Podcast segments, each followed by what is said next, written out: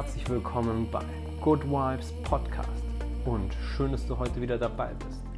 Wir haben wieder eine spannende Interviewfolge für dich, diesmal mit Andreas Buck. Heute haben wir jemanden ganz Besonderen aus dem Profisportbereich. Er ist geboren 1967, auch wenn er nicht so aussieht, und ist auch zweimal deutscher Meister für alle, die im Fußballbereich sind einmal mit Stuttgart und einmal mit Kaiserslautern.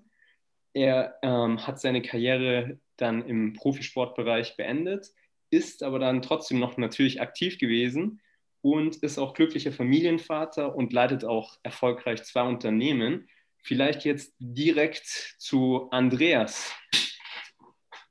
Hallo Andreas. Hallo Okan, grüß dich. Hi. Ähm, Du bist ja jetzt mal aus einem ganz anderen Bereich, du bist ja aus dem Profisportbereich. Vielleicht kannst du ähm, den Leuten einen Einblick geben, wie das für dich war. Also dein Einstieg habe ich ja gelesen. Das ging, hat, das Ganze hat begonnen mit einem Kuchen, wo der Trainer bei euch war und dann ging es direkt zum Vertrag. Ja, gut, das ist natürlich ein langes Thema, da weiß man gar nicht genau, wo man, wo man anfangen soll. Aber also bei mir war es damals noch ein ganz untypischer Verlauf im Gegensatz zu heute. Also ich war weder in irgendeiner Nationalmannschaft als Jugendspieler noch irgendwie in einem Nachwuchsleistungszentrum, was heute der übliche Weg ist, sondern klassischer Amateurspieler, damals ähm, dritte Liga. Ähm, und dann wurde ich vom SC Freiburg quasi gescoutet und ähm, verpflichtet als Zweitligaprofi. Und dann durfte ich dann zwölf Jahre auch in der ersten Liga spielen mhm. was natürlich eine Erfahrung ist, die, die auf der einen Seite ähm, ja, sehr wertvoll ist, aber natürlich immer seine, seine Höhen und Tiefen natürlich auch äh, mit sich bringt, ganz klar. Mhm. Und was hast du da also für dich gelernt? Also du hast wahrscheinlich mehr, wie soll ich sagen, Lernprozesse gehabt als viele andere, weil du halt da auch nochmal ganz stark gecoacht wurdest. Also was durftest du da vielleicht speziell im Bereich Bewusstsein, was, was, was bist du dir bewusster geworden, seitdem du mit deiner Karriere begonnen hast? Ja, eigentlich ist das Fußball-Business ist ein Spiegelbild der Gesellschaft, nur extrem überzeichnet. Also die Ausschläge sowohl nach oben als auch nach unten emotional sind natürlich deutlich höher mhm. wie in einem normalen Leben. Und ich habe natürlich dann auch die, die Höhepunkte wie die Meisterschaften habe ich als extreme ähm, Hochs empfunden, extreme Glücks, Glücksgefühle. Aber ich muss sagen, diese negativen Momente, die sind tiefer gegangen und die gehen auch tiefer bei einem Spieler und hinterlassen äh, Spuren. Das heißt, wenn du als junger Spieler am Anfang in dieses Business einsteigst, dann denkst du, du kannst die Welt einreißen, ja, die gehört die Welt und es gibt nur die schönen Seiten. Aber mit jedem negativen Erlebnis werden diese Kerben irgendwo tiefer. Deswegen haben die, dann die älteren Spieler auch oftmals eher diese Probleme, ähm, die Leistung dauerhaft zu bringen. Mhm, mhm. Ja, ja, spannend, spannend. Also das ist auf jeden Fall ein hoher Anspruch natürlich, wo der Körper auch äh, sehr, sehr stark beansprucht beansprucht wird. Aber wie ist es für dich mit der Einstellungssache gewesen, wo du vor allem vielleicht in jungen Jahren damals dran gegangen bist? Also was kannst du da Leuten mitgeben, die sagen, hey, ich würde für mich vielleicht aus dem Sportbereich das Ganze ins Leben übertragen, wie du gemeint hast? Ja, das würde ich ganz äh, gerne eher nicht so machen, sage ich ganz ehrlich. Denn im Sportbereich, im Profisportbereich, da gibt es wirklich nur diesen Erfolg. Mhm. Also da hat Empathie äh, definitiv nichts zu suchen. Ja, das ist echt ein Business, bei dem die Empathie und das, das, das Mitgefühl selbst für den Mitspieler komplett auf der Strecke bleibt, weil es immer nur darum geht, möglichst gut zu performen. Ja. Und das sollte man eigentlich moralisch ähm, vom Profisport in das normale Leben so gut wie nichts mitnehmen, muss ich ganz ehrlich sagen. Mhm. Also ich habe dem Sport sehr viel zu verdanken, aber ich habe da schon auch Abgründe erlebt, ein kleines Beispiel. Ähm, wir hatten einen Spieler, der kam ganz frisch zu uns. Das war kein etablierter Spieler. Der ähm, kam zu spät zum Training und hat dann erzählt, dass er vom Training weggefahren ist und hat ihn seine Frau angerufen, dass das Kind äh, am Ersticken war und deswegen ist er umgedreht und ist dann ins Krankenhaus gefahren, weil das Kind ganz blau angelaufen war. Deswegen kam er zu spät zum Training. Und hat der damalige Trainer zu ihm gesagt, äh, er bekommt eine Geldstrafe denn er muss wissen, was ihm wichtiger ist. Und das ist zugegeben ein sehr, sehr krasses Beispiel. Aber der Spieler hat sich dann geweigert, diese Geldstrafe zu bezahlen und hat danach kein Spiel mehr gemacht. Ja, ja, ja. Also es ist nur ein Beispiel, dass diese Moral im, im Profisport, die ist bei vielen, ja, die musst du ein Stück weit musst du die äh, zurückhalten. Faszinierend. sonst okay. kommst du nicht weiter. Ja, also das, das war mir nicht bewusst, aber was würdest du dann aus dem, was du gelernt hast, so dein Learning plus deine Erkenntnisse in deinen Alltag mit einfließen lassen? Also wo du sagen würdest, also so aus meiner Sicht ist die richtige Angehensweise für wirklich das Leben, wie es halt lebenswert ist. Vor allem. Ja. Also positiv kann man mitnehmen, dass du dich als Profisportler auf ein Ziel sehr gut fokussieren kannst. Ja. Mhm. Du kannst auch gut mit Drucksituationen umgehen. Das lernst du einfach durch diesen Profisport. Ja, das kann man ähm, von der positiven Seite auf jeden Fall in das Leben mitnehmen. Ähm, als negative Seite ganz klar, du kannst dich als Profisportler, wenn du eine schwierige Phase hast, niemandem mitteilen. Du kannst weder mit deinen Mitspielern darüber reden, dass du gerade mental Probleme hast. Äh, das kannst du nicht machen. Das, ist, das sind so hierarchische Strukturen, dass du nicht sicher sein kannst, ob das mal gegen dich verwendet wird. Im Trainer kannst du es auf gar keinen Fall sagen. Ich meine, er der dich aufstellt. Ähm, und zu Hause, also das normale Umfeld begreift das ja sowieso nicht, was in dir vorgeht als Profisportler. Die denken ja alle, das ist der tollste Job auf, auf Erden und ähm, werden das nicht nachvollziehen können.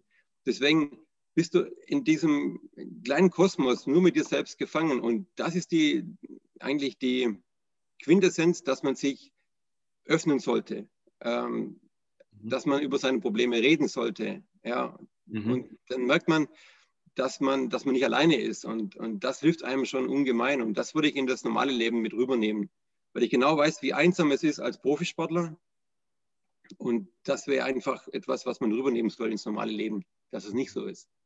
Okay, also dieses Loslassen, dieses, diese Freiheit und dann auch wirklich das, was ich sage jetzt mal, das Herz einem sagt, dann auch wirklich tun. Also genau, einfach auch mal diese, diese Schwäche, die jeder Mensch hat, auch mal eingestehen mhm. und die auch mitteilen. Natürlich gibt es dann auch Situationen, in denen du vielleicht dann ja, eine schlechte Erfahrung machst, weil derjenige, der dann diese Schwäche dann empfängt, der, der nutzt das vielleicht aus. Das kann durchaus ja mal passieren. Mhm, mhm. Aber gerade auch das, dass ich gemerkt habe im Profisport, ich war da 15 Jahre Profi, du darfst nie Schwäche zeigen. Keinen einzigen Tag darfst du Schwäche zeigen, mhm. weder im Training noch sonst überhaupt irgendwo. Ähm, da war es für mich auch nach der Karriere schwer, den Schalter umzulegen ich habe das auch in meiner Beziehung gemerkt, dass ich, dass ich über Probleme so gut wie nie gesprochen habe. Und das ist echt ein Problem, das aus dem Kopf wieder rauszukriegen. Mhm. Also spannend. Da wurde es halt in eine bestimmte Richtung gezogen, dass du halt funktionierst und super Leistungen erbringst. Aber das ist ja super, dass du, wie soll ich sagen, diese, ich sage jetzt mal, Erlebnisse hattest und das Ganze weitergeben kannst, damit andere Menschen jetzt, sage ich mal, daraus lernen können und das besser machen können. Und deine, deine spezielle Fertigkeit war ja die Schnelligkeit im Spiel. Also da hast du wahrscheinlich auch immer gelernt, schnell zu agieren und auch, ähm, soll ich sagen, das Ganze zu machen. Und wie hast du diese Schnelligkeit vielleicht auch anderweitig im Leben eingenutzt, jetzt nach deiner Karriere für dich selber? Weil die nimmst du ja dann mit.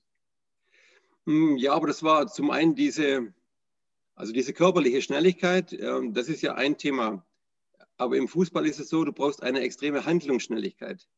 Die kannst du in den Alltag extrem mitnehmen. Mhm. Also ich habe das mal gemerkt, ich hatte einen Autounfall ähm, auf der Autobahn.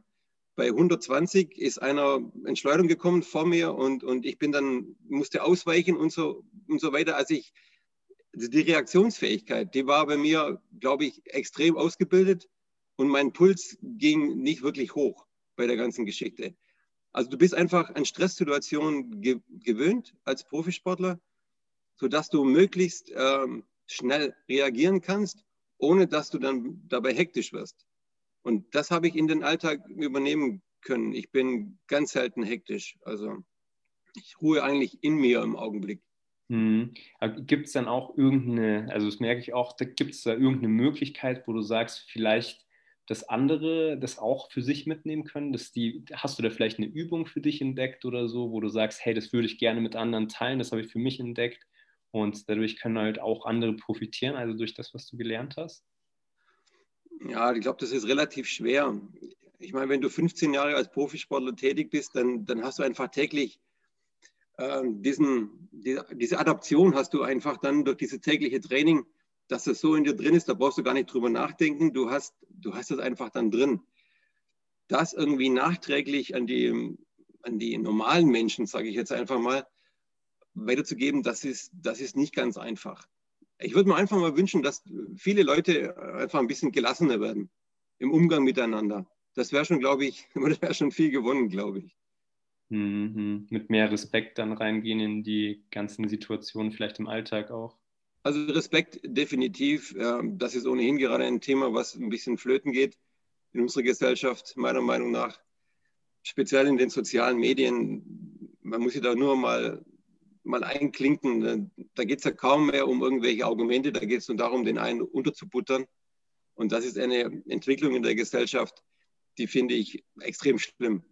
Ja, ja, da gibt es ja immer zwei Seiten. Wir wollen genau das Gegenteil machen, dass wir halt das ganze Gute ähm, rausgeben und den Leuten wirklich, ich sage jetzt mal, ähm, die gute Seite des Lebens auch zeigen und auch, dass es schön sein kann, dass man auch, wie soll ich sagen, anderen ähm, zeigen kann, dass man wirklich glücklich sein kann mit dem, was man tut und auch wirklich anderen auch Glück schenkt, vielleicht ein Kompliment gibt oder so. Also wir versuchen, vor allem der Timo, der jetzt auch hier dabei ist, also der ist da halt wirklich sehr, sehr aktiv dabei, dass es da vorangeht. Ähm, genau. Eine Frage. Ich habe eine Frage. Ähm, also, und zwar, was mich interessieren würde, Andreas, wäre, was hat für dich oder hast du ein Beispiel, wo du bei einem Spiel oder Bundesligaspiel losgelassen hast von irgendwas und das Gefühl hattest, ähm, dass sich da auf jeden Fall was verändert hat? Oder was hat für dich Loslassen für einen Stellenwert heute in deinem Leben und äh, aus deiner Vergangenheit? Mhm. Also zu dem einen Thema ähm, Loslassen im Spiel. Es gibt durchaus Momente, die sind leider ganz, ganz selten. Aber da habe ich zum Beispiel mit meinem, mit meinem Mitspieler auch das als den Blick genannt. Der Blick. Das heißt, wenn du in ein Spiel gehst und du merkst während des Spiels, dass heute alles gelingt. Das spürst du. Du spürst das als Spieler, dass heute dieser Tag ist. Du hast den Blick. Du hast quasi, wie wenn du über dem ganzen Spiel stehst und nur alles richtig machen kannst. Und du weißt, und dann funktioniert auch alles. Und das spürst du als Spieler, dass es genau dieser Tag ist. Und der passiert leider viel zu selten. Ja. Mhm. Und da kannst du loslassen. Da bist du komplett frei, kannst du dich entfalten, weil du weißt, es wird nicht schief gehen heute. Das ist schon so ein bisschen äh, etwas äh, Paranormales fast schon, wenn du dieses Gefühl hast. Ähm, aber leider ist das, ist das nicht so wahnsinnig häufig der Fall. Meistens hast du dann auch wieder deine, deine Ängste vielleicht, die du mitträgst im Spiel. Ähm, ja, und ja, das muss ich ja sagen, das, das ist einfach ein, ein Moment gewesen, der, der so kostbar ist und den du sonst im normalen Leben so selten erfährst. Mhm. Doch, ich hatte ihn nochmal im normalen Leben, muss, muss ich gerade einhaken, beim Mathe-Abitur. beim Mathe-Abitur. Also, ich hatte Mathe-Leistungskurs und äh, saß dann da vor dieser Klausur im Abitur und dachte, ich bin im falschen Film, weil ich alles wusste. Ich musste nicht irgendwie irgendwas durchstreichen. Das war von vorne bis hinten eine saubere Klassenarbeit. Ich habe eine Eins geschrieben und ich, ich saß währenddessen da und habe gedacht, was geht hier ab? Das kann man vergleichen. Sehr cool. Ja, also ich, ich, bevor ich gleich wieder an, an Orkon übergebe, aber ich finde es halt einfach äh, wahnsinnig wichtig, ähm, das, was du sagst, äh, was ich vorher so spannend gelauscht habe, ist, ähm, wenn wir weggehen von diesem Wir wollen was erreichen, hin zu Wir sind als Mannschaft was schon, ja, ohne dass irgendwas irgendwie passiert, äh, dann kannst du auch aus einer Leichtigkeit heraus, glaube ich, sehr stark in Zukunft Spiele gewinnen. Und ich glaube, ähm, dass das natürlich was zu tun hat. Natürlich einmal, äh, wie agierst du als Team? Ein Team ist für mich nichts anderes als eine, eine Art Energie. Ja? Und ähm, wenn die Energie des Teams stimmig ist, und stimmig hat ja immer was damit zu tun, dass jeder, sage ich mal, weiß, er hat in seinem, auf dem Platz seinen Platz, wo er, auch, wo er auch ist, dann trittst du auch als Einheit auf. Und mhm. Einheit hat, hat ja auch was damit zu tun, dass wir als Menschen eine Einheit sind. Und ähm, ich glaube, dann hast du auch im, hast du auch im Sport andere Arten von Ergebnissen. Kennst du irgendwie ein Modell, wo sowas schon praktiziert wird? Also mm, so Modelle versucht man ja immer zu finden. Klar, es geht immer um die Ergebnisoptimierung. Ich habe jetzt aber noch nichts kennengelernt, ähm, wo man das so umsetzt. Klar, es gibt immer diesen Teamgeist. Speziell wir damals, als wir deutsche Meister wurden mit Kaiserslautern 1998, da kamen wir als Aufsteiger in die erste Liga und wurden direkt Meister. Da war, da ich, so, da war ich so auf dem Platz, ähm, Andi, in Lautern und habe mir ein cool. Stück Rasen ja, mitgenommen. du warst das? Ja, genau. ja. Okay, aber da hast du gemerkt, es ist eine Energie in dieser Truppe. Ja, ja. Und, und auch wenn du, also man muss sich das so vorstellen, wenn du, damals waren viele, viele Flutlichtspiele Freitagabends und wenn du da in dieses Stadion kommst, zu den Flutlichtspielen, wenn du da den Rasen betrittst zum Warmmachen, da spürst du eine Energie, die auch von den Zuschauern ausgeht. Das, das, das spürst du körperlich, diese Energie. Und mhm. du spürst es auch in der Mannschaft, wenn es stimmt, dass du eine Energie hast. Und dann ist es auch oft so, dass du, du, dass du oft genau sagen kannst, jetzt fällt ein Tor oder jetzt dreht sich das Spiel. Es sind kleine Momente, wo man nicht sagen kann, irgendwie da fällt jetzt gerade ein Tor, aber du hast das Gefühl, im Augenblick verändert sich etwas auf dem Feld. Und du kannst sagen, dass sich das Spiel in eine komplett andere Richtung dreht. Du kannst es aber nicht an irgendwas festmachen, aber du spürst das. Du spürst das auch als Mannschaft. Und mir geht es auch ab und zu so, wenn ich ein Spiel anschaue von dem Fernseher, dann spüre ich auch, dass sich irgendetwas dreht in dem Spiel. Und dann geht es auch in diese Richtung. Hm. So, so spannend. So, so ein bisschen paranormal. Ja, aber ich meine, das ist so, so spannend. Ich glaube halt am Ende ist es das, äh, was eine Dynamik ausmacht. Und ähm, ich glaube auch, ähm, wenn du die Spiele anschaust, mein Otto Rehagel war ja auch ein Trainer, der, ähm, du hast mit Otto Rehagel ge gespielt, oder? Genau, genau. der war ja auch, ja auch ein Mensch, der sehr, sehr, also für mich vom, vom Äußeren sehr, sehr empathisch gewirkt hat, klar. Ähm, aber ich glaube, der auch sehr genau weiß, sozusagen, wie er Teams und Mannschaften zusammenstellt und wie er vor allem auch agiert. Ähm, und das ist für mich, glaube ich, auch extrem wichtig, dass der Trainer in der Mannschaft ist und nicht außerhalb der Mannschaft. Ähm, und ja, genau. Ja. Aber jetzt übergebe ich wieder an Orkan. Du kannst natürlich nur gerne kommentieren, ähm, aber ich übergebe auf jeden Fall schon wieder an Orkan. Also ich war gerade begeistert, weil also du bist da richtig aufgegangen, Andreas, also wirklich faszinierend. Und auch, ähm, also für dich diese Erkenntnisse, was waren denn vielleicht auch richtig schön, was mich auch immer beeindruckt, deine glücklichsten Momente, also in deiner Karriere, also was du für dich da mitgenommen hast? Also ich muss ganz ehrlich sagen, mein glücklichster Moment war definitiv die Meisterschaft mit dem ersten FC Kaiserslautern, weil du einfach gemerkt hast, dass du etwas für die Geschichte geschaffen hast, das gab es seither nie mehr und wird es wahrscheinlich auch nicht mehr geben, dass ein Aufsteiger deutscher Meister wird. Dafür ist Bayern einfach zu weit weg mittlerweile. Ähm, aber dass du einfach gemerkt hast, wie diese ganze Stadt, diese ganze Region diesen Erfolg aufgesaugt hat. Ja, also wir waren eine Woche lang waren wir am Feiern mit den Menschen in dieser Region und äh, einfach diese glücklichen Gesichter zu sehen, dass du einfach gemerkt hast, äh, du hast den Leuten so viel gegeben in dem Moment. Das war, das war im Vergleich zu Stuttgart, mit der deutschen Meisterschaft war das ein riesengroßer Unterschied. Weil Stuttgart halt schon eine kleine Metropole ist. Da gibt es viele Dinge, die man machen kann und auf die man stolz sein kann. Und in Kaiserslautern gibt es halt den FCK. Und die Leute ziehen so viel raus aus diesem Verein. Das war, das war unbeschreiblich. Diese eine Woche, ich weiß gar nicht mehr, wo wir überall waren, aber das war unglaublich, echt. Ja, ja, spannend. Also du hast ja da auch eine richtige Vorbildfunktion gehabt. Also genau, und wie, wie hast du diese Vorbildfunktion auch genutzt und das vielleicht mit anderen geteilt?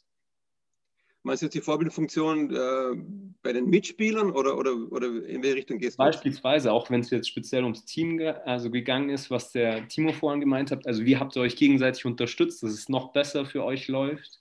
Ja, also wir hatten natürlich in dieser Mannschaft einen unheimlichen Spirit. Also wir hatten eine Mentalität, die du nicht lernen kannst. Ja. Also Otto Rehagel ist ja ein, ein Trainer, so wie es der Timo schon gesagt hat, der eine Mannschaft perfekt zusammenstellen kann. Trainingslehre ist eigentlich katastrophal. Ganz ehrlich. Das, das weiß er selbst auch. Also das ist nicht seine Stärke.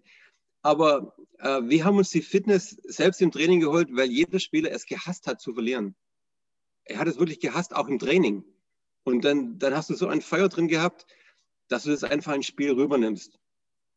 Und das war vielleicht auch diese Vorbildfunktion auch für die jüngeren Spieler. Ich war da doch schon einer der Älteren auch ein bisschen, dass die einfach diesen, diesen Spirit mitnehmen. Und das sieht man ja an den Bayern zum Beispiel. Die Bayern haben dieses Siegergehen. Die gehen raus in, in das Spiel und sagen, es ist klar, dass wir heute dieses Spiel gewinnen. Und so musst du rausgehen.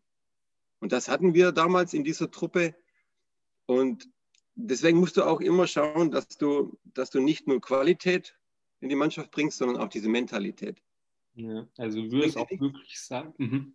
Es bringt dir nichts, wenn du elf Ibrahimovic irgendwie in die Mannschaft einbindest. Die können alle super kicken, aber denen geht es eher so um sich selbst. Also wenn der Ibrahimovic 5-4 verliert und er schießt vier Tore, dann war das für ihn ein guter Tag.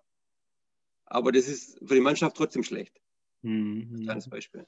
Absolut. Also du meinst auch, es geht jetzt wirklich um diese Einstellung, diese, mit, an, mit welcher Einstellung geht man wirklich in das Spiel oder in den Alltag?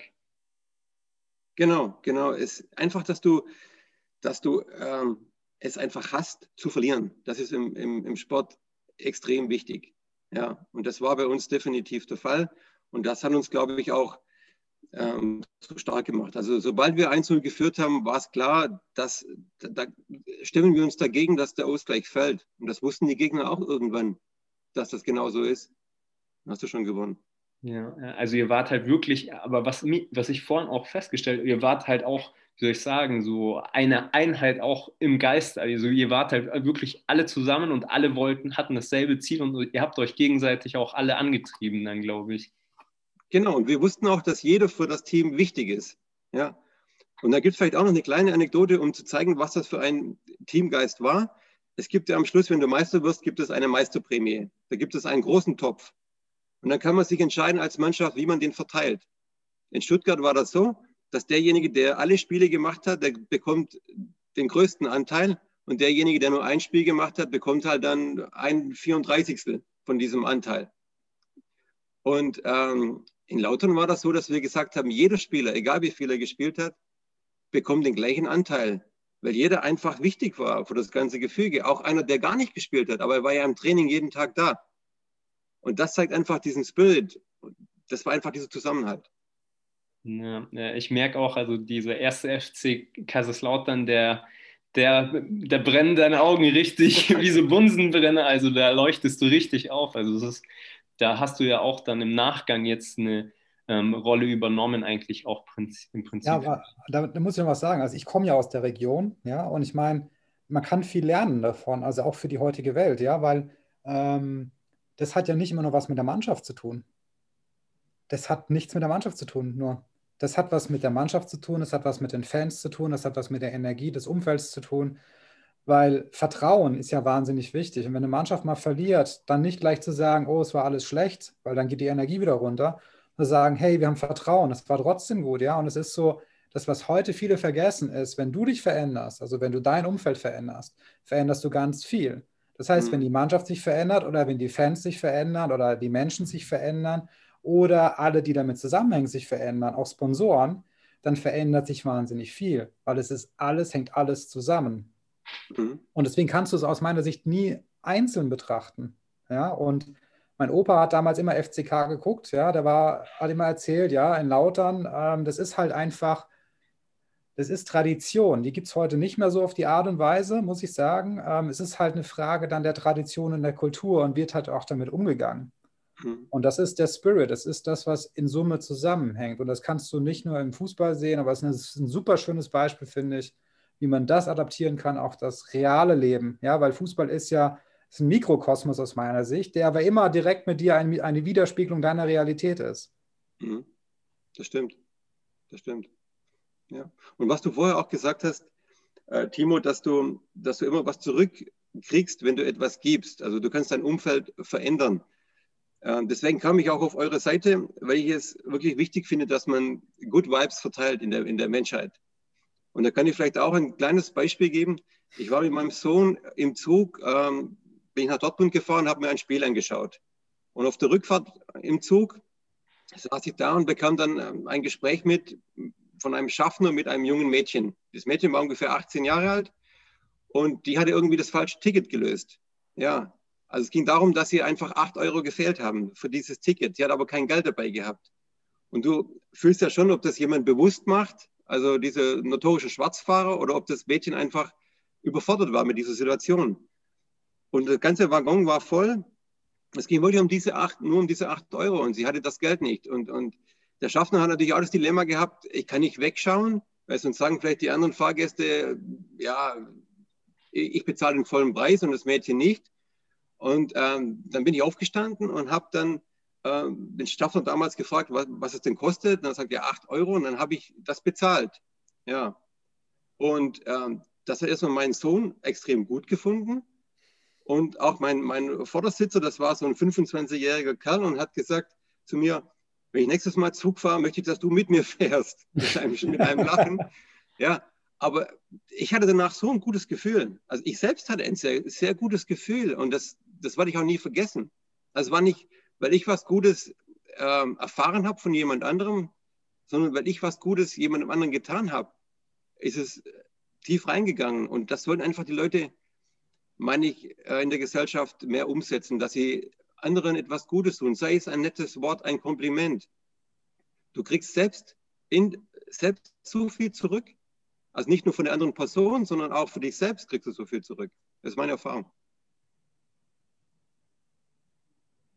Wunderschöne Worte gerade. Also erstmal wirken lassen. Das ist ja also wirklich sehr, sehr lobenswert und auch vorbildlich, dass du sowas gemacht hast. Also.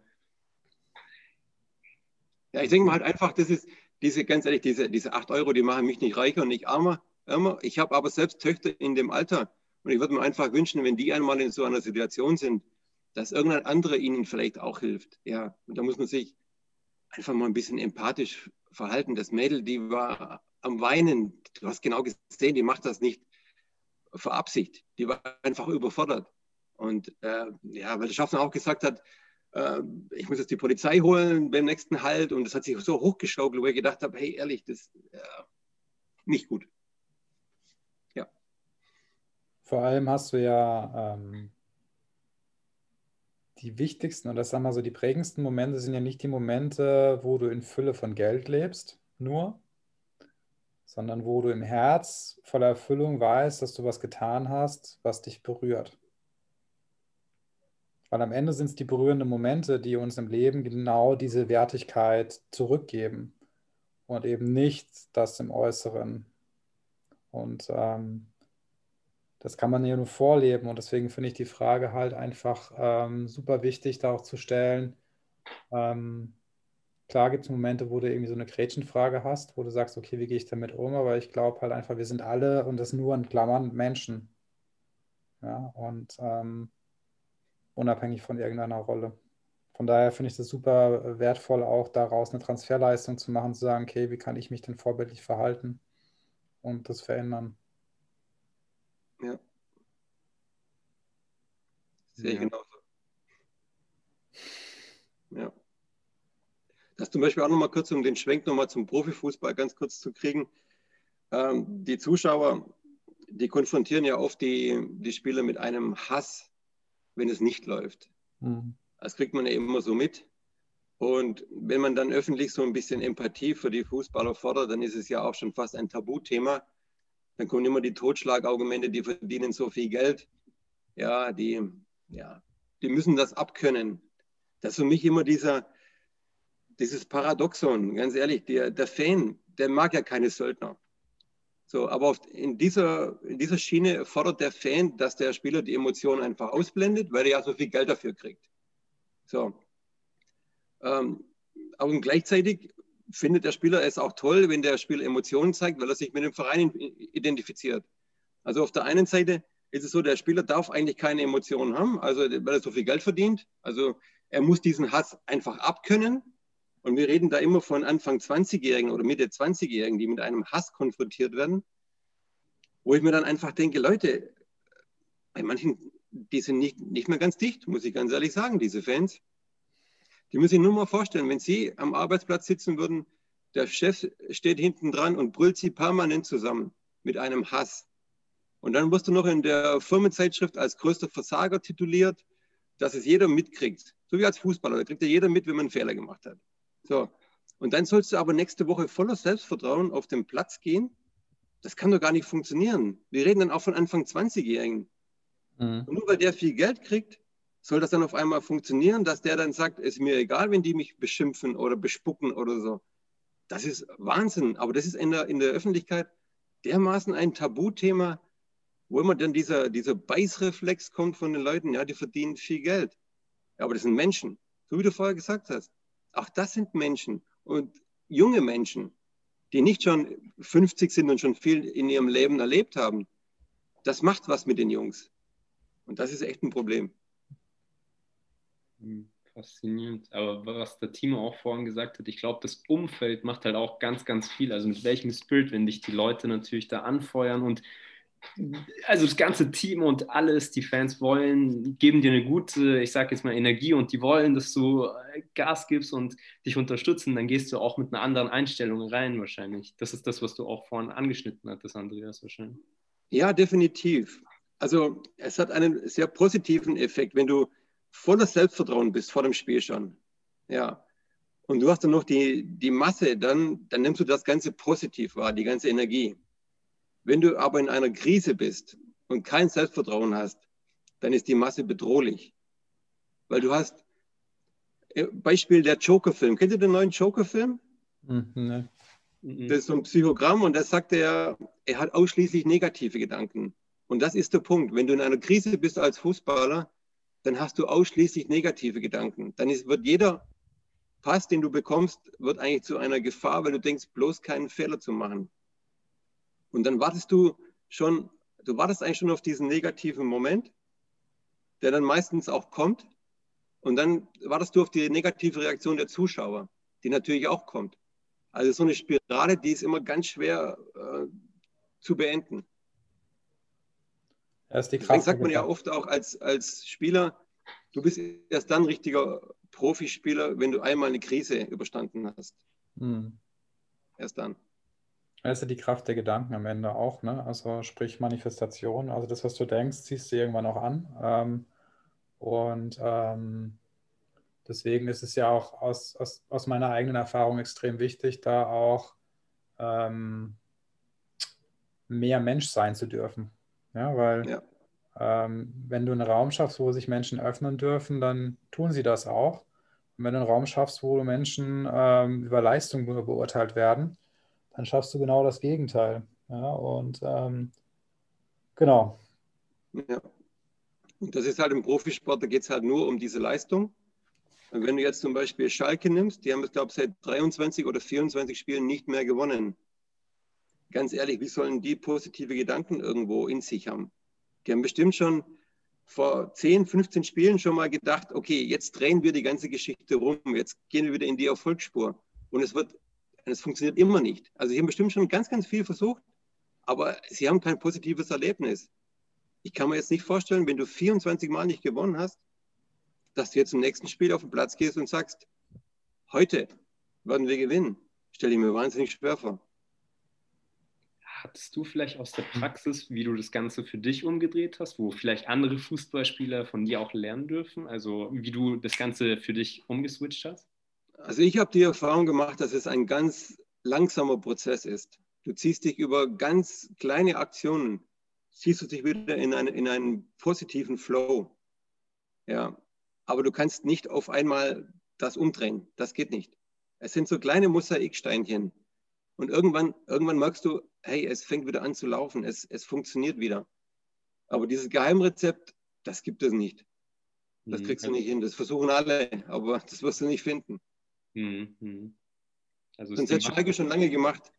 Mhm. Da habe ich so einen kleinen Geheimtipp. Ähm, ich glaube schon, dass du es ändern kannst. Und zwar, dass mein fester Glauben ist, ähm, wir werden ja nicht gut Vibes, wenn nicht gut Vibes werden, aber ähm, ich glaube, am Ende ist es die Frage der Energie. Und ich glaube, äh, wenn es eine Blockade gibt und wenn ich 24 Mal verliere, dann ist da definitiv eine Blockade drin dann ist die Frage, wo ist die Blockade? Ja, meistens wird der Trainer verurteilt. Ähm, der ist vielleicht nicht immer der, derjenige, der das Thema hat, da hat er die Verantwortung. Aber wie gesagt, es gibt in einem System und einen Fußballverein oder eine Firma oder äh, ein Team oder du selbst ist halt immer ein System. So, und wenn es nicht fließt, dann ist irgendwo eine Blockade drin. Das heißt, die Frage ist, wo ist sie? Und die kann man rausfinden. Wenn man die löst, dann gewinnt man auch wieder. So. Ja. Was auch immer Gewinnen und Verlieren ist. Ja, ich glaube halt, wir sind auf dieser Erde, um, ähm, um uns auszudrücken.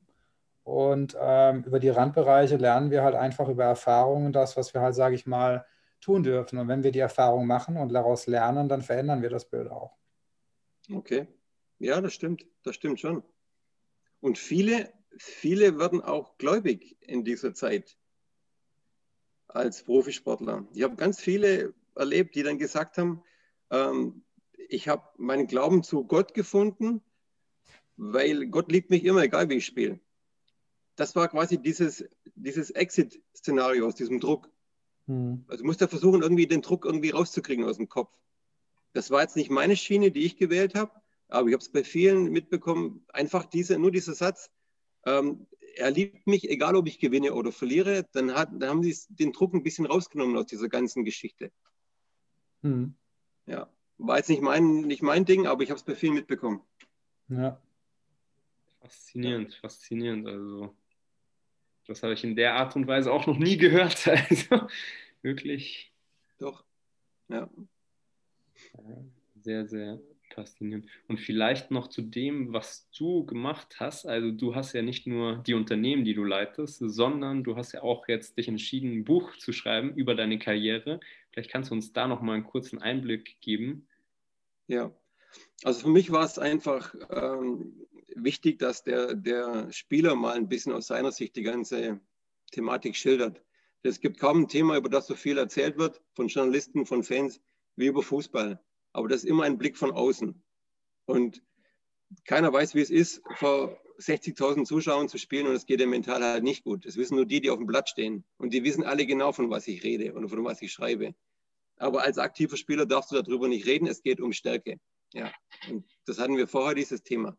Und deswegen wollte ich einfach den Leser mal in diese Momente versetzen oder einfach mal mitnehmen, dass er nicht nur diese Höhepunkte miterlebt, weil die kriegt ja ohnehin jeder mit. Meisterschaften kriegt jeder mit. Ja, und dieses Thema Geld und Ruhm kriegt auch jeder mit. Aber diese schwierigen Momente, die sind alle im Verborgenen. Und das kriegt eigentlich keiner mit. Und deswegen wollte ich einfach äh, meine kleine Lanze für die, für die Spieler brechen äh, und äh, vielleicht ein bisschen an die Empathie der Leute appellieren, dass sie mal nachempfinden können, wie es wirklich ist, als Profisportler zu performen und das über 15 Jahre hinweg.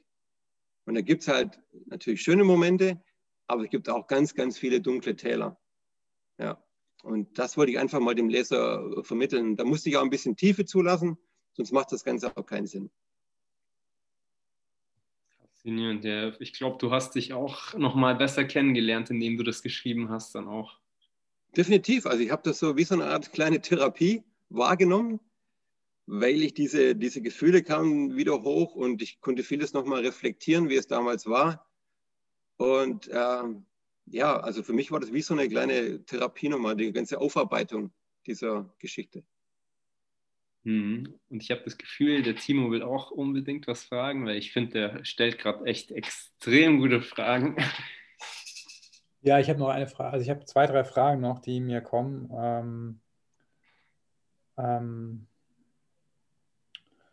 äh, was glaubst du, Andreas, wenn du nicht mehr, also äh, mal die Frage, glaubst du, glaubst du daran, dass wenn wir sterben, dass du wiederkommst? Glaubst du an sowas?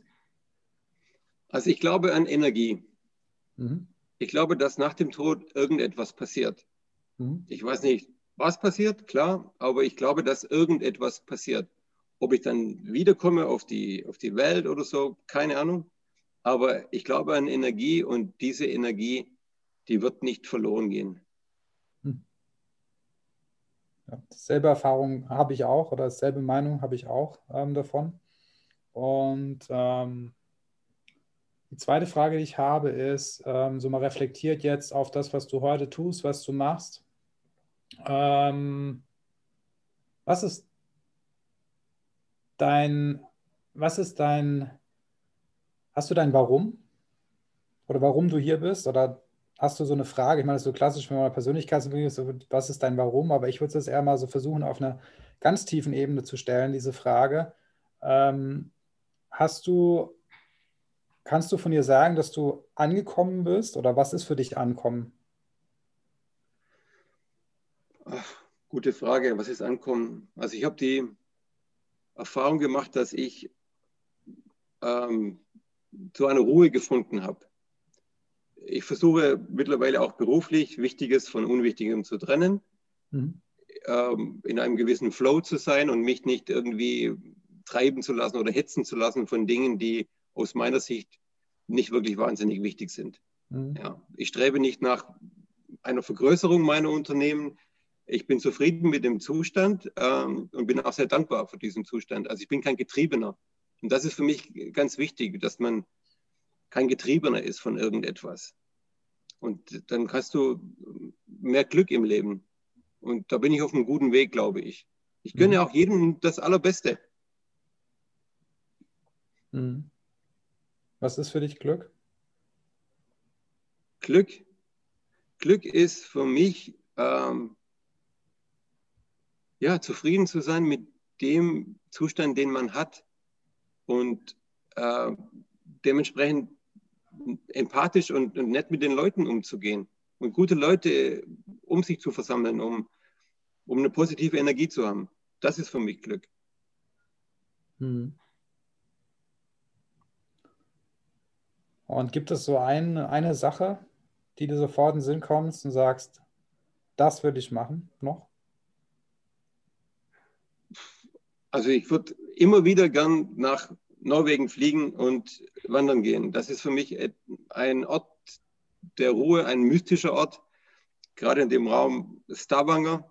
Mhm. Da war ich zweimal in meinem Leben. Das ist ein traumhafter Ort. Und das ist etwas, da, da habe ich ja, da habe ich äh, eine Ruhe, da habe ich, da, da, bin ich, da bin ich bei mir. Wie beschreibst, wie, wie, wie beschreibst du das bei dir sein? Weil ich erlebe es ja viel, dass Menschen sagen, ja, du musst meditieren, du musst das hier machen, um in deine Ruhe zu kommen. Aber beschreib uns doch mal noch ganz kurz vielleicht, ähm, was ist für dich oder was hast du erlebt bei dem Bei dir sein? Dass du keine Gedanken an Beruf hast, an, an das, was kommt in der Zukunft, dass du ein Glücksgefühl einfach hast äh, in diesem Moment, in dem du dich befindest. Dass du, das spürst du fast körperlich, dass du sehr zufrieden bist und du dir auch keine Gedanken über sonst etwas machst, nur über diesen Moment und den einfach zu 100 Prozent wahrnimmst. Das ist für mich dann bei mir sein. Mhm.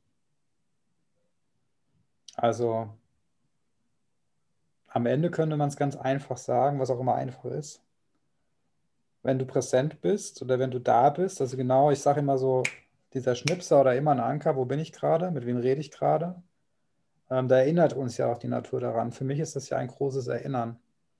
Weil wir haben ja alles, was wir, was wir glauben nicht zu haben, haben wir. Und alles, was wir nicht haben, haben wir. Also das ist so ein Paradoxon für mich. Ähm, und deswegen ist das Leben auch ein Spiegel. Und ähm, ich glaube halt, das, was du machst und was du sagst, du lebst ja sehr stark das vor und du bist da ja auch sehr verletzbar. Ich glaube schon, dass es äh, auch einige Menschen gibt, die sagen, hey, warum muss der Andreas Buck jetzt irgendwie da ein Buch schreiben oder warum muss der Andreas Buck da jetzt irgendwie über die Bundesliga sprechen und ähm, was auch immer. Ich weiß nicht, ob du sowas erlebt hast, aber Du, das habe ich mit Sicherheit ähm, erlebt und das werden bestimmt auch ein paar Leute sagen, aber ich sagte, das ist mir sowas von egal. Ja, vielleicht, also ein weiterer Gedanke zu dem Buch war einfach auch, dass ich meinen Kindern vielleicht etwas, etwas mitgebe. Wenn ich mal von dieser Welt verschwunden bin, dann können dies ihren, ihren Kindern oder Enkeln nochmal vorlegen und sagen, pass auf, das war euer Opa oder was auch immer, der hat das und das erlebt. Es bleibt einfach etwas in dieser Welt.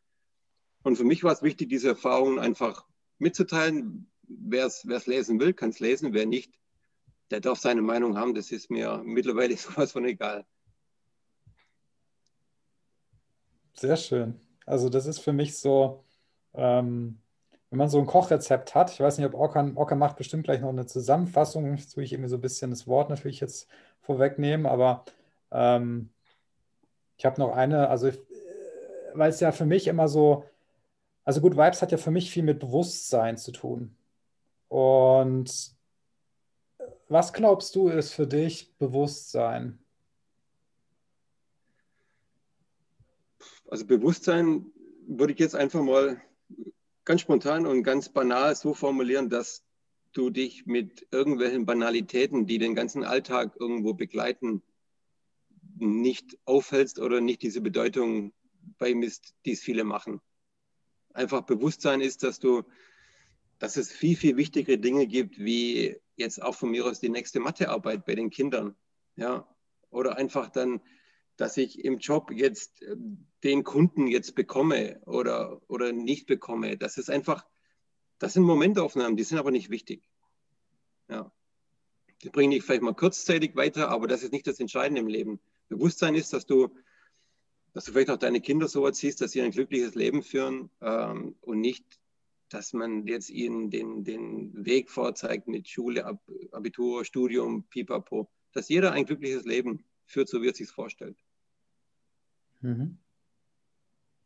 Was glaubst du, welche Rolle spielt Geld für dich? Also mir geht es echt sehr gut, da bin ich wirklich auch dankbar. Ähm, dann ist es vielleicht auch einfacher zu sagen, dass es für mich keine Rolle spielt. Ich weiß nicht, wenn du, wenn du materiell nicht gut dastehst, ist es wahrscheinlich schon ein Problem. Da kannst du schon sagen, dass Geld wichtig ist. Also ich bin in einem sehr, sehr guten Status, dass ich, dass ich sagen kann, mir ist Geld eigentlich nicht wichtig. Also ich brauche jetzt nicht irgendwelche weiteren materiellen Dinge, um mich glücklich zu machen. Muss ich überhaupt nicht haben. Deswegen sagt meine Frau auch immer, Weihnachten ist das Schlimmste für sie, weil ich, weil ich habe keine Wünsche. In dem Sinne. Ja. Und ja, deswegen ist Geld für mich also in dem Sinne jetzt nicht wichtig, aber es ermöglicht mir natürlich schon diese Reisen zum Beispiel, die ich gerne mache. Das, das, mhm. Dann ist natürlich schon wichtig. Ohne Geld geht es halt dann auch nicht. Klar. Ja. Aber ist, also danke am Ende ist für mich Geld manifestierte Energie. Das heißt für mich immer, ähm, wenn ich aus dem, also das ist ja, was viele ja nicht wissen, oder bei mir hatte ich auch stark den Glaubenssatz, irgendwie das Geld mich krank gemacht hat, das war bei mir so, ähm, und deswegen nicht gut ist. Ähm, oder auf der anderen Seite Geld macht, was du erzählt hast, die Leute zu Maschinen. Ähm, dem ist es nicht so, glaube ich. Ich glaube, die Frage ist, das, was du selbstwert bist, ziehst du auch an und das kannst du, kriegst du auch in Form von Geld hm. als manifestierte Art von Liebe wieder zurück, weil Geld ist nichts anderes als Energie. Okay.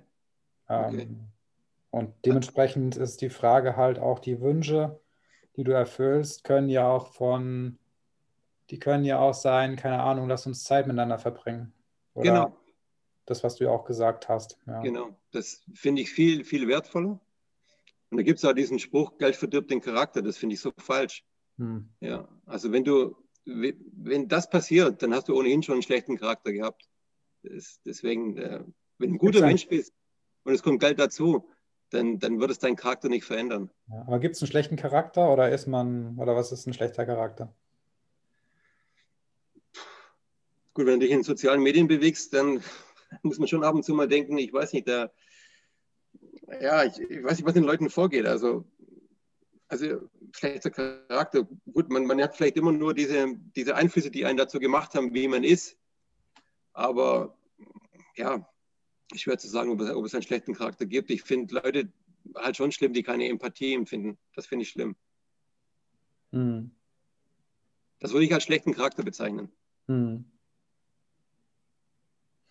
Ja, also noch eine Erfahrung, die ich teilen möchte, ist, ähm, ich habe halt meine, meine Erfahrung war es halt, ähm, ich sehe in den Leuten immer das, nicht das Gute, aber das zumindest mal die, das, was sie eben nicht haben. Also rein von meiner Haltung her. Nicht so, wie sie sich verhalten. Weil das Verhalten ist eine Erfahrung von Erfahrungen, die sie gemacht haben, ähm, die ich nicht gut finden kann oder gut finde. Hm. Aber meine Haltung ist so, dass prinzipiell, und es ist so, mal jeder Mensch ist vom Kern her, ähm, sind wir alle gleich. Und es ist so ein bisschen das, was ich versuche auch ähm, heute, auch jeden Tag, wenn ich mit Menschen Rede auch zu, zu sehen. Ähm, und ich glaube, das könnte auch zum Beispiel ein Lösungsansatz sein für das, was du im Fußball beschrieben hast. Ähm, und ähm, ja, das war so ist ein Kommentar eher von meiner Seite. Hm, okay. Orkan, ich würde nochmal dich übergeben. Danke dir, Andi. Gerne. Vielen, vielen Dank. Also es war wirklich faszinierend. Also du hast ja noch einen kurzen ähm, Zusammenfassung. Bevor ich noch eine letzte Frage an dich stelle, Andreas, eben gewünscht. Und das ist so, was ich jetzt für mich, ich kann jetzt nur aus meiner Sicht sprechen, ähm, faszinierend, dass es halt auch wirklich unglaublich viel natürlich von außen kommen kann, aber es halt sehr, sehr wichtig ist, mit welcher inneren Einstellung geht man dran und auch gemeinschaftlich in einem Team, in dem man kollektiv eben zusammenhält und was kommt dann noch von außen, Leute, die einen unterstützen. Das bringt das Ganze nochmal voran. In welchem Umfeld bewegst du dich auch persönlich? Sind es Leute, die dich unterstützen oder auch nicht? Also was machst du daraus auch? Natürlich, du kannst hier mit dem Messer ein wunderschönes Gericht zubereiten. Auf der anderen Seite, wie gesagt, auch was anderes machen. Aber du solltest halt immer schauen, dass du dahin blickst, wo du was verändern kannst im Positiven und auch dich auf das konzentrieren, was du haben möchtest und nicht auf das, was da anders draußen ist, weil dann siehst du mehr von dem, was du eben sehen möchtest. Mhm. Und abschließend auch wirklich faszinierend, auch die anderen Einblicke mal zu sehen hinter den Kulissen, wie es auch, auch mal laufen kann. Und was meine letzte Frage an dich persönlich noch wäre, was ist denn die Botschaft von Andreas Buck, was ist deine Herzensbotschaft? Für dich, ganz intuitiv aus dem Herzen gesprochen? Ganz intuitiv, dass wir in unserer Gesellschaft äh, eine andere Disku Diskussionskultur äh, pflegen, dass man andere Meinungen äh, akzeptiert. Speziell jetzt in der heutigen Zeit mit diesem Virus, dass äh, dieses permanente Recht haben, dass man das ein bisschen oder Recht haben wollen, äh, ein bisschen zurückschraubt und, und gewisse Themen einfach versucht, äh, vielfältiger zu sehen. Also wir haben früher in der Schule, mussten wir immer Klassenarbeiten schreiben, einen Aufsatz mit Pro und Contra. Da gab es eine These und da musstest du dich mit Pro-Punkten und Kontrapunkten musst du dich heranarbeiten und dementsprechend auch argumentieren. Das geht mir völlig flöten in unserer Gesellschaft. Es gibt entweder den einen Standpunkt oder den anderen und das geht dann bis aufs Blut. Es wird nicht mehr zugehört. Es gibt keine Empathie. Es wird Hass verbreitet. Es, ja, es geht nur darum, den anderen irgendwie lächerlich zu machen in seiner Meinung.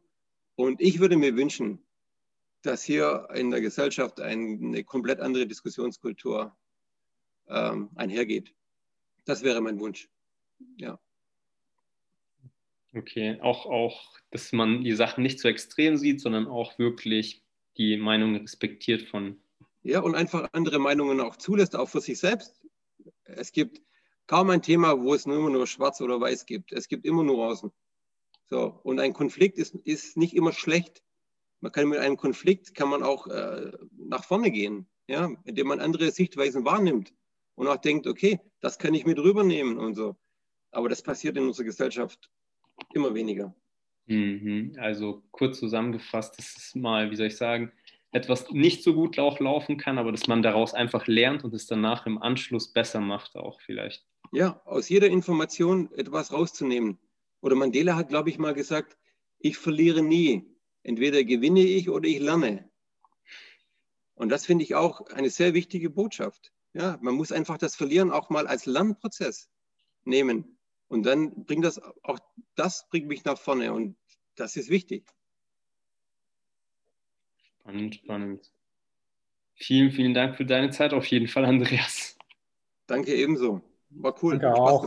Ich danke auch. Hat super Spaß gemacht, Andi. Und ähm, wünsche dir ganz, ganz, ganz viel, viel, viel Erfolg mit deinem Buch, dass das viele Menschen erreichen und ähm, vor allem, dass du da echt so vorbildlich lebst und auch äh, offen und ehrlich ähm, sprichst und man in keiner Minute das Gefühl hat, da kommt irgendwas von Wollen. Einfach nochmal danke, dass du bei uns warst dem Podcast. Ich danke euch auch. Ich wünsche euch was. Danke ebenfalls. Und Andreas, falls jemand sagt, hey, er findet dich super cool und würde gerne mit dir in Verbindung treten, äh, wie, wie kommt er an dich dran? Also vielleicht noch ähm, am besten über, über Facebook, über Messenger eine Nachricht schreiben. Äh, Timo, sind wir über Facebook verbunden? Wir sind ja verbunden über Facebook. Nee, aber wir posten das in den Show Notes dann, wenn das für dich in Ordnung ist. Ähm, genau, genau. Bei Facebook unter Andy Book findet man mich und gerne per Messenger. Sehr gut. Vielen, vielen Dank. Ich danke euch. Danke. Bis dann. Ciao. Tschüss. Ciao.